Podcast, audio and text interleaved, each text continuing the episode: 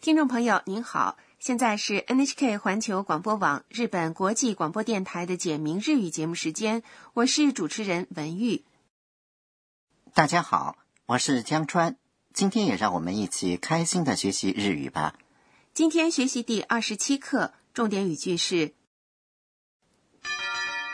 誰が結婚するんですか谁结婚？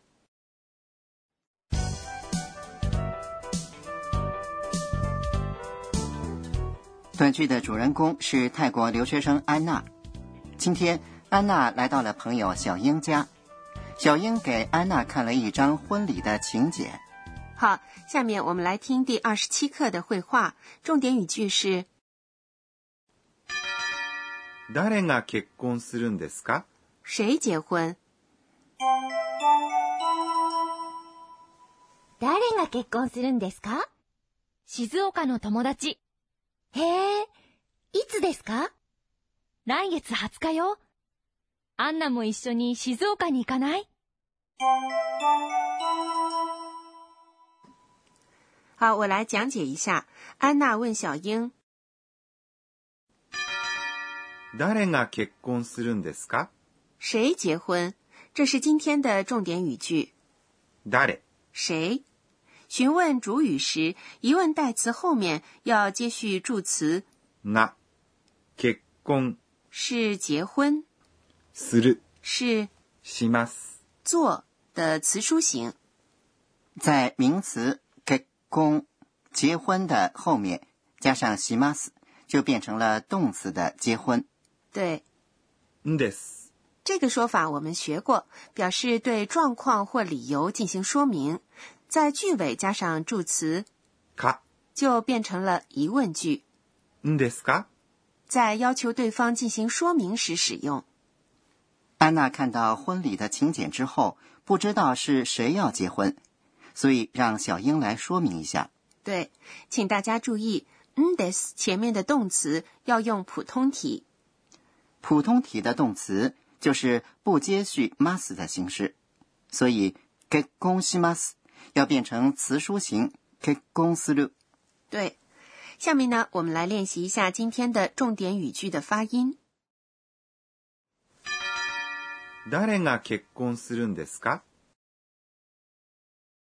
小英回答说静岡の友達静冈的朋友静岡是日本的县的名字，静冈县地处日本中部，濒临太平洋，の是连接名词和名词的助词，友達是朋友。：“小英在静冈有朋友啊。”对，小英出生在静冈县静冈市，高中的时候因为爸爸调动工作搬到了东京。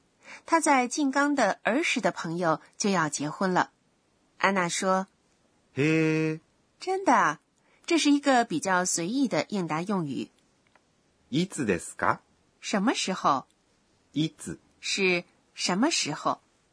在句尾表示郑重语气的です后面加上助词“咔”，构成疑问句。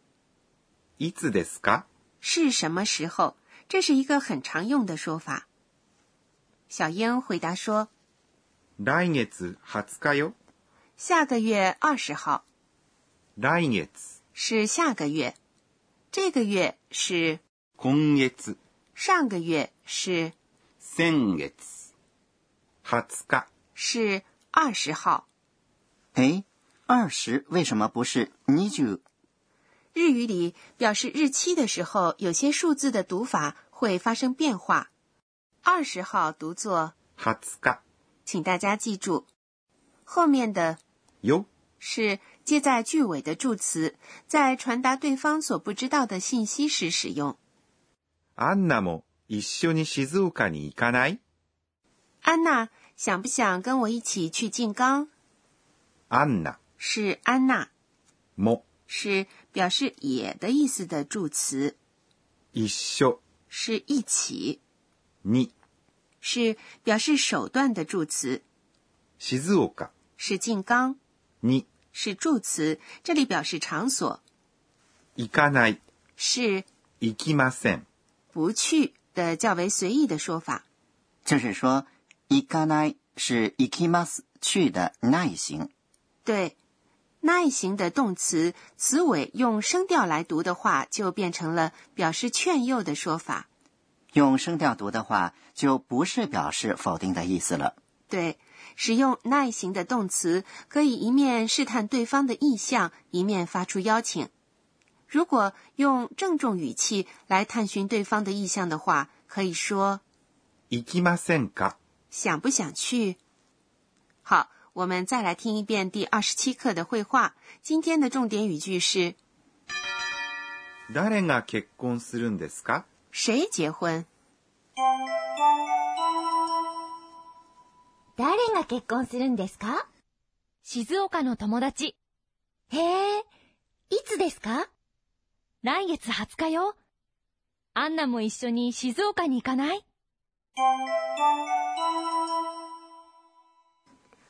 接下来是导师点睛环节，有请负责本节目监修的德勇阿卡奈老师来为大家介绍学习要点。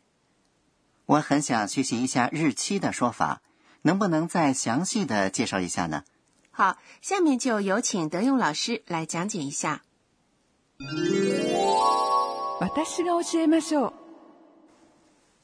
德勇老师说，在日语里，一号是1日、原意是月亮升起的日子，指一个月里的第一个日子。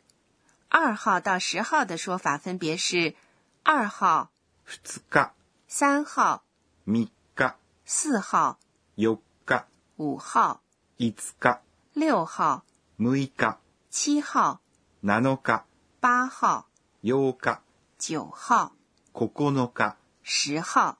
10日、我们在第七课曾经提到，这些是日语古语留下来的读法。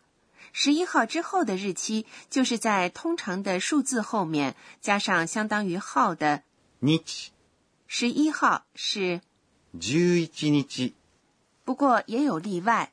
十四号是， 14日、二十号是， 20日、二十四号是。 24日、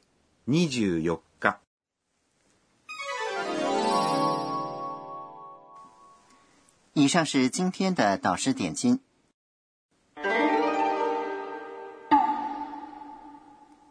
接下来是身临其境，给您介绍日语的拟声拟态词。今天我们来看看表示动物叫声的拟声拟态词。诶江川，你知道下面这个词是形容什么动物的叫声的吗？ワンワン、汪汪，是狗叫声吧？对，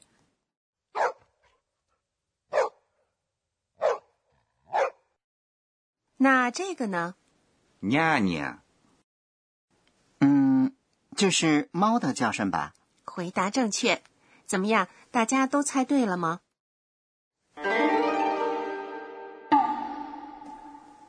身临其境，今天给您介绍了ワンワン、和ニャーニャー。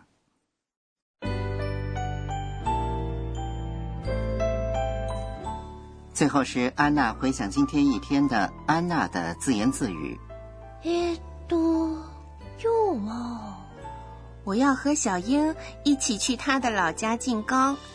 原以为能和小英一起去参加婚礼，可听说没有请柬的人是不能参加的。好，听众朋友，第二十七课就学习到这里。今天的重点语句是誰が結婚するんですか谁结婚？下节课，安娜要和小英一起去静冈。欢迎您到时收听。